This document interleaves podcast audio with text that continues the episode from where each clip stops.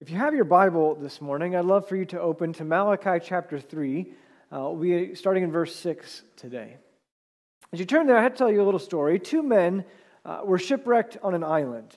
And in these type of emergencies, it always uh, kind of comes out there, there are different responses. People respond to these crises in different ways. These personalities emerge. And so the minute they stepped foot on the island, this was very clear not one man was just in sheer panic mode. You know, we're, we're going to die. We're doomed out here. There's no food. There's no water. Nobody knows where we're here. Uh, and the other man was very calm. Uh, he just simply propped himself up against a palm tree like he was just on his own private uh, island, just a, a, vacation of sorts. And the other first man again reiterated, What are you doing? How are you not panicked here? We're, we, there was nothing here for us. We're going to die. And the second man said, No, no, we're fine. You know, I, I make $100,000 a week. And the first man's like, You can't spend it out here. What good will that do us? He said, No, you don't understand. I make $100,000 a week and I tithe. My preacher will find me. this morning, as we near the end of this little book of Malachi that we've been studying, we're going to talk about the topic of giving. Uh, but if giving sermons make you uncomfortable, I, I want you to rest assured that if you start giving, I won't go hunting for you on desert islands. Um, but, but it came out wrong. I would still look for you. But uh, what I mean to say is that when churches uh, are often accused of being interested in people uh, only for their money, or, or make the, have these giving sermons and it, it sounds like an appeal for your wallet. Uh, our interest and our love and our care for you is not determined by how much you give or if you give. But as we go through this chapter in Malachi, and as we've gone through this series, hopefully you can see that this is not a topic or a passage that I'm, I'm cherry picking or, or that we're doing because our budget is not being met or we're not being generous enough. None of those things are the case. Uh, but what we see here is a natural progression of where this uh, letter has been going for these last few weeks. And so, as we talk about giving this morning, I want to do so with kind of three types of givers in mind. There, there are kind of three types uh, of givers when it comes to this idea of being generous with what God has given us. There are some people who are like flint. Uh, that rock that you strike hard and you get a spark. You know, some people need to be hit with this kind of high pressure appeal to giving before they throw something in the plate. Or uh, some people give as a sponge. You know, you, you wring it and you wring it and you squeeze it until what's inside eventually, you know, comes out. You, you, you keep pestering people until they finally feel compelled or guilted into giving. And then there's a third type of giver, which is a honeycomb. And honeycomb, when you hold it in your hand, it just can't help but ooze the contents. You, you have to apply no pressure, but it just gives forth what is within. And it's my hope that we can respond to God's call to give as honeycombs. That our goal this morning is not to guilt you into giving, because we know that it's easy to respond out of guilt, but guilt doesn't last. When you're a kid and your mom guilts you into cleaning your room or forces you into cleaning your room, what do you do? You, you put things ju- away just enough to kind of pass inspection, and then in the weeks and days that follow, the room gets messy again. You know, guilt doesn't last, generosity lasts. And so, as we've progressed through this little book of Malachi, We've done so with kind of this question answer format in mind that God will make a statement and Israel will question him or challenge him on that, to which God responds, calling them to some type of conviction. And he does so again this morning with the idea of giving. So, as we begin in verse 6 this morning, we see the question posed. God says, I, the Lord, do not change. So you, the descendants of Jacob, are not destroyed. Ever since the time of your ancestors, you have turned away from my decrees and have not kept them. Return to me, and I will return to you, says the Lord Almighty.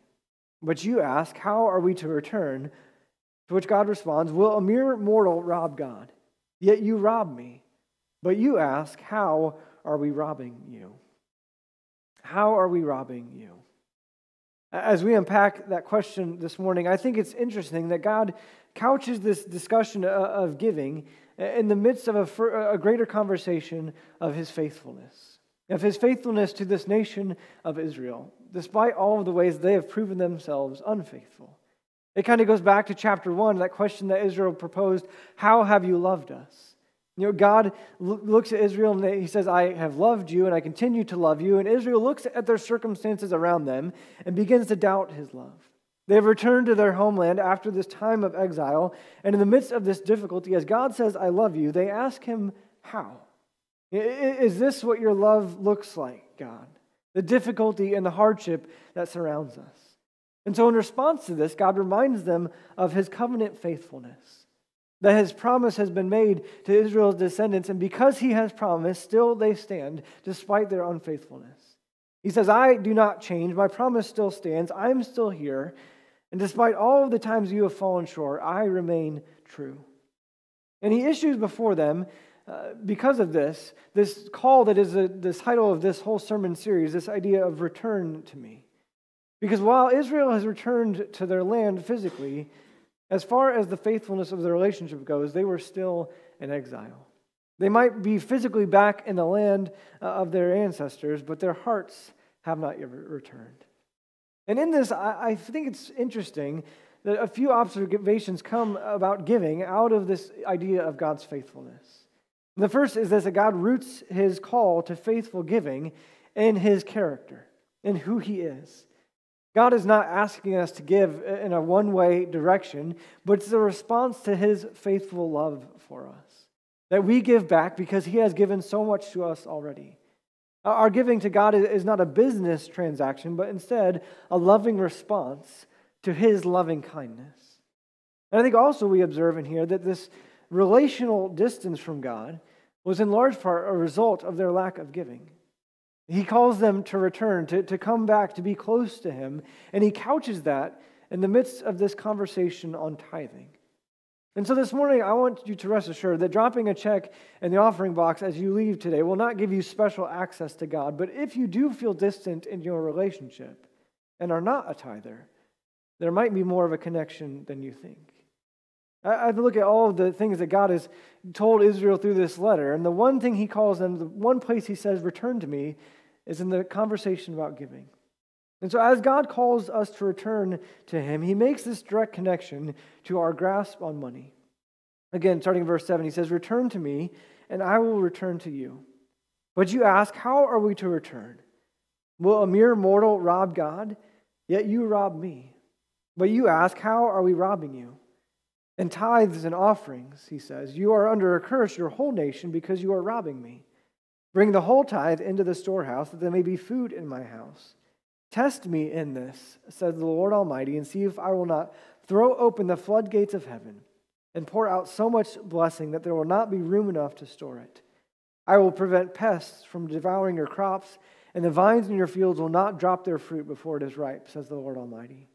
Then all the nations will call you blessed, for yours will be a delightful land, says the Lord Almighty.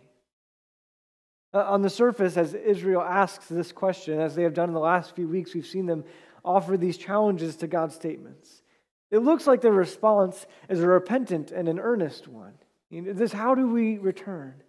You know, how do we get back to you? But as we know from the rest of this book, this is not Israel's mindset. Israel is being defensive and stubborn. Essentially, what they're saying is in, in regard to what sin should we return? You know, we've done nothing to apologize for God. You are the one who has not met our expectations.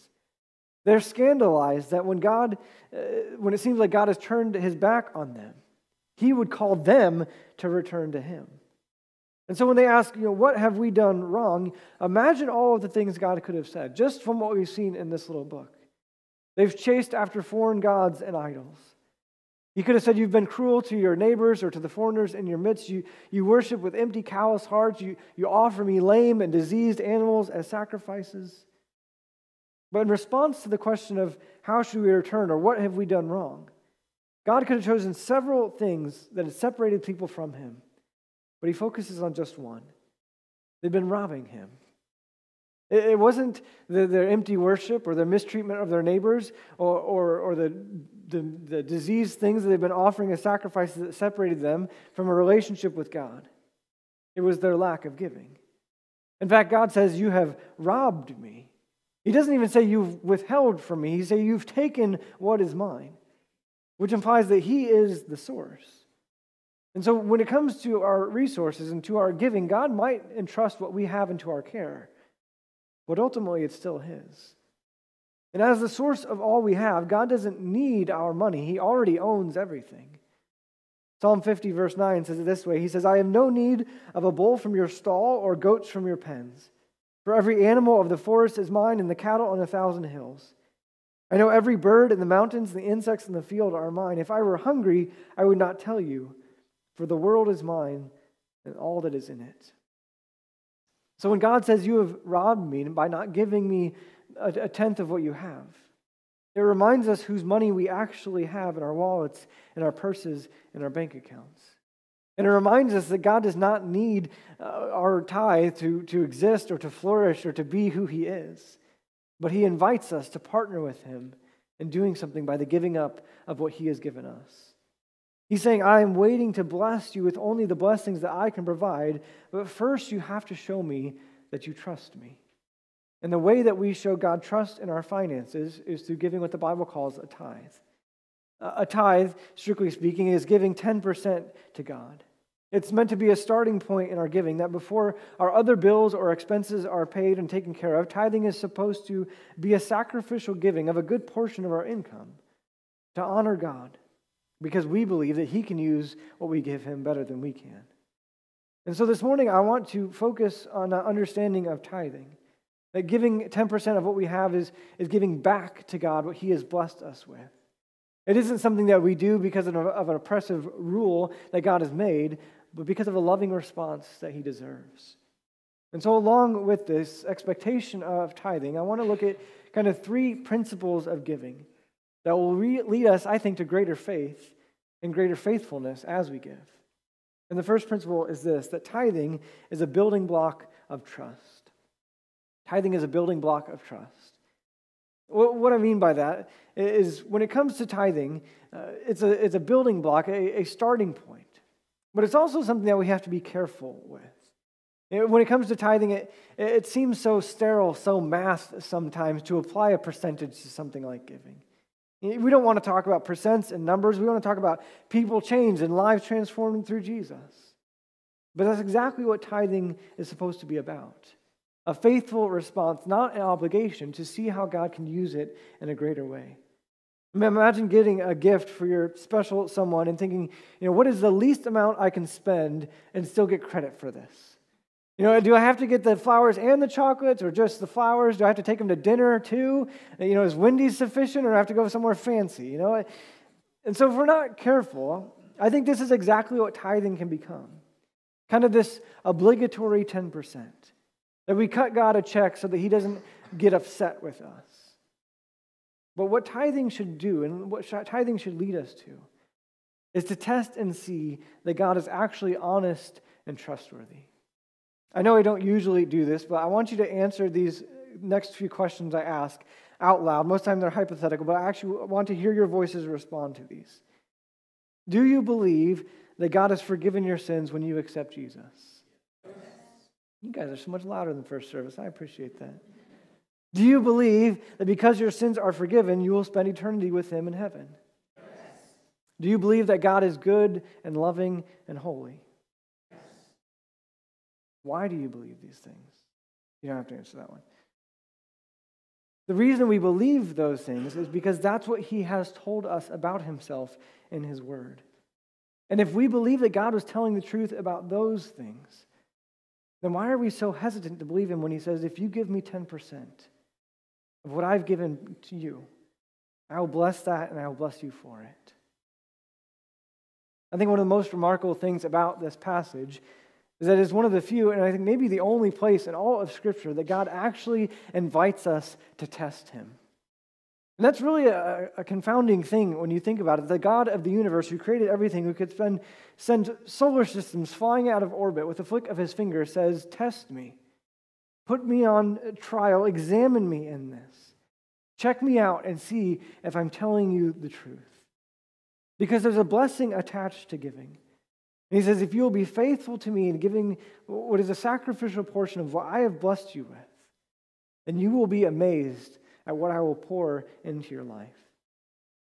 Tithing builds our trust because it provides us just one more area of our lives where we can see that God will do what he says he will do. I think of it this way I don't know if you've ever seen uh, Niagara Falls. I haven't, except for in pictures. But if you've ever been there, nearby, near the falls, is a suspension bridge to cross the river. It's the one that connects New York to Canada. And when Charles Ellet was uh, the engineer in charge designing this bridge, they came across the problem of how you get that initial support over the gap. It's such a large ravine that even getting a cable to start the suspension bridge was a major obstacle. And so many ideas came to mind, kind of each one more complicated than the last. They first just thought about firing a cannonball across the gorge with a, a string attached to it, uh, towing it across with a, a steamer, even trying to tie it to a small rocket and launch it over the gap. What they ultimately decided to do was open it up to a contest in the neighborhood kids.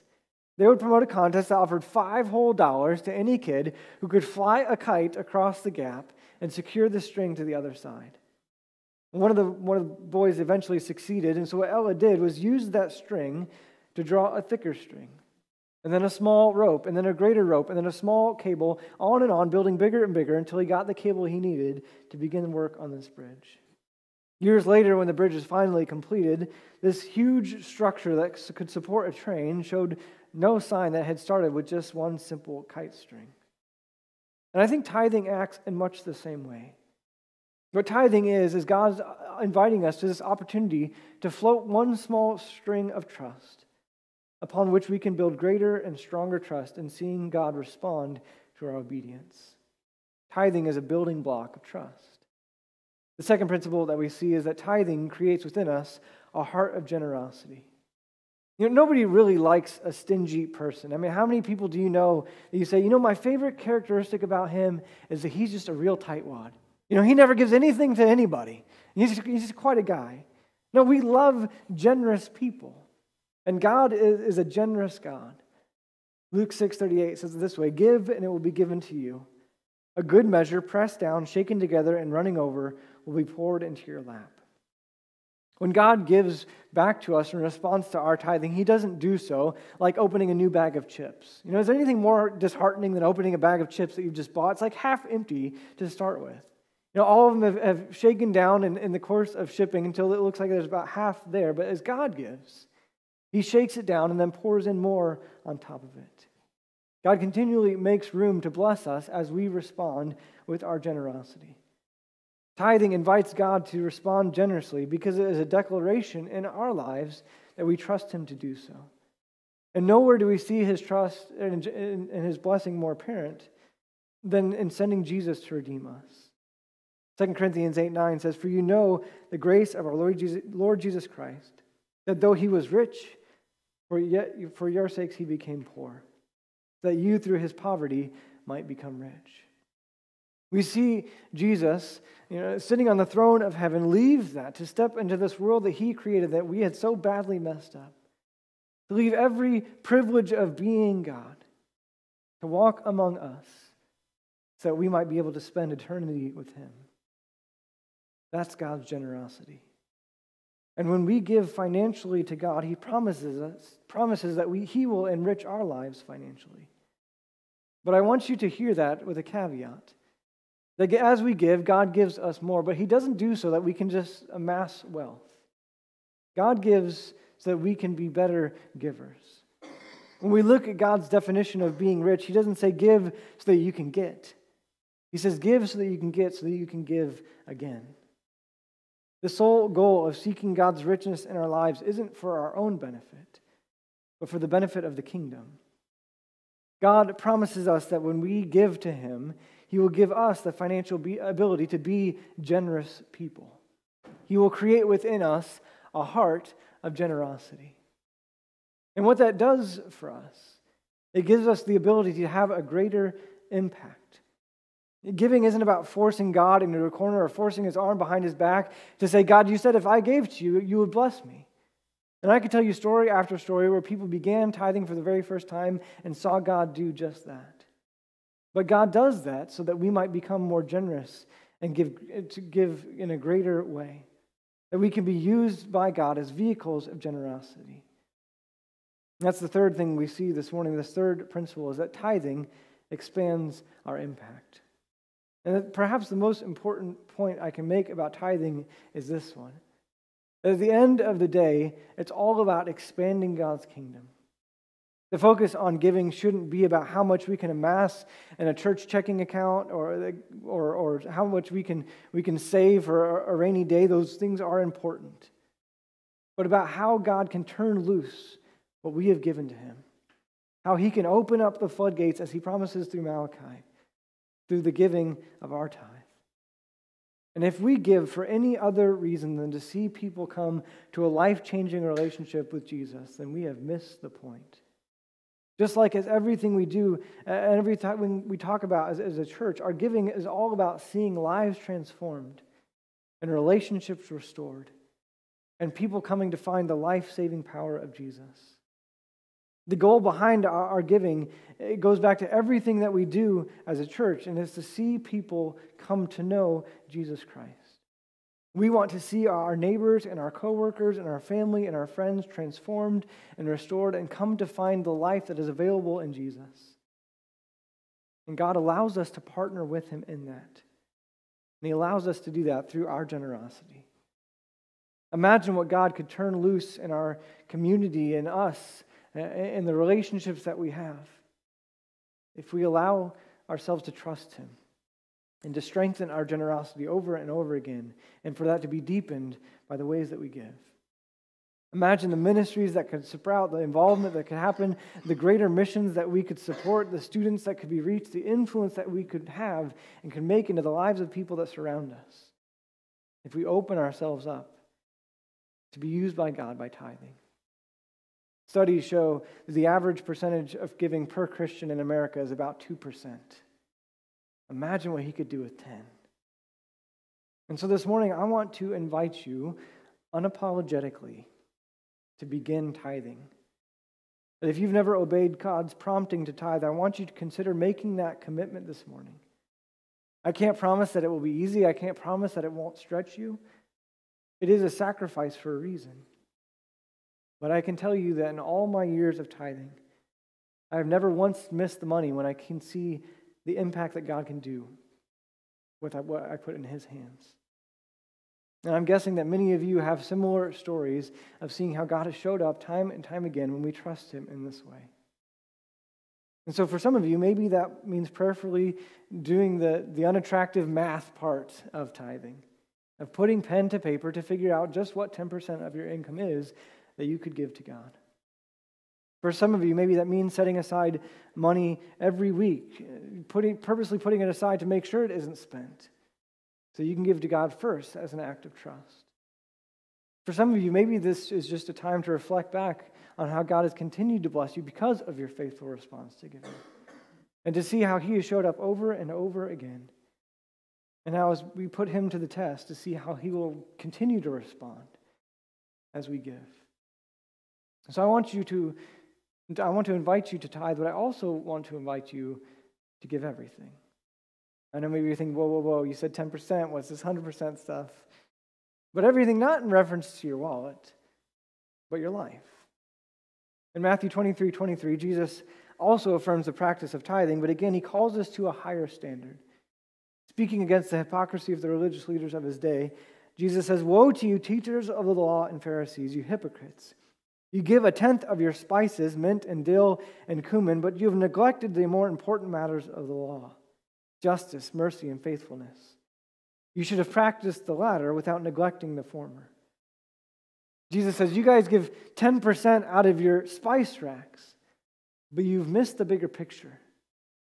All of the money in the world is not joined with your life is meaningless in God's economy.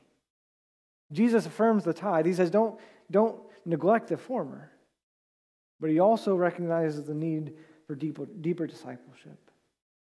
And I think, again, one of the dangers of tithing is often we can have this mindset if I give 10% of what I have to God, well, then the rest of the 90% of everything else is mine. What God is calling us to do is not just give 10% of our stuff, but to couple it with our heart. And without being coupled with our heart and our lives and everything within us, then that 10% means nothing. And so the next few moments, as we sing and as we have this time uh, of decision making, I want you to consider prayerfully what you can give to God financially as He seeks to bless you in response. But I also want you to consider what it means to give Him your life and how you will see Him respond to your giving of everything with greater and greater generosity on His part.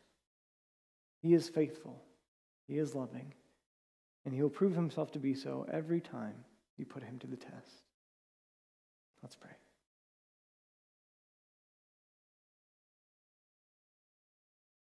God, we come before you this morning. And I know a giving sermon is not high on the list of what everybody wants to hear on a Sunday morning. But as we go through this little book and we ask the tough questions about life, we see that giving comes up for a reason. And as you call us to return to you, sometimes that's connected with the fact that we have not been generous with what you've given us, whether that be money or time or resources or energy. That God, you're calling us to give to you and return to you in this way. And so, God, this morning, as we come before you, we are just reminded of Jesus' sacrifice, of what he gave so that we might have true life. And that, God, if you would give us your son, the greatest thing that you had to give, how would we ever think that we, you would withhold anything else? And so, God, we just pray that we would be faithful faithful in the way we live our lives, faithful in the way we give our tithes, faithful as we walk with you, knowing that you are good and loving God. God, we thank you for Jesus. And we thank you that we have the opportunity and the invitation to put you to the test and see how you will make us into generous people so that we can be a blessing and have a greater impact for your kingdom. We pray that through what we give, Jesus would be made known. We pray that in his name. Amen.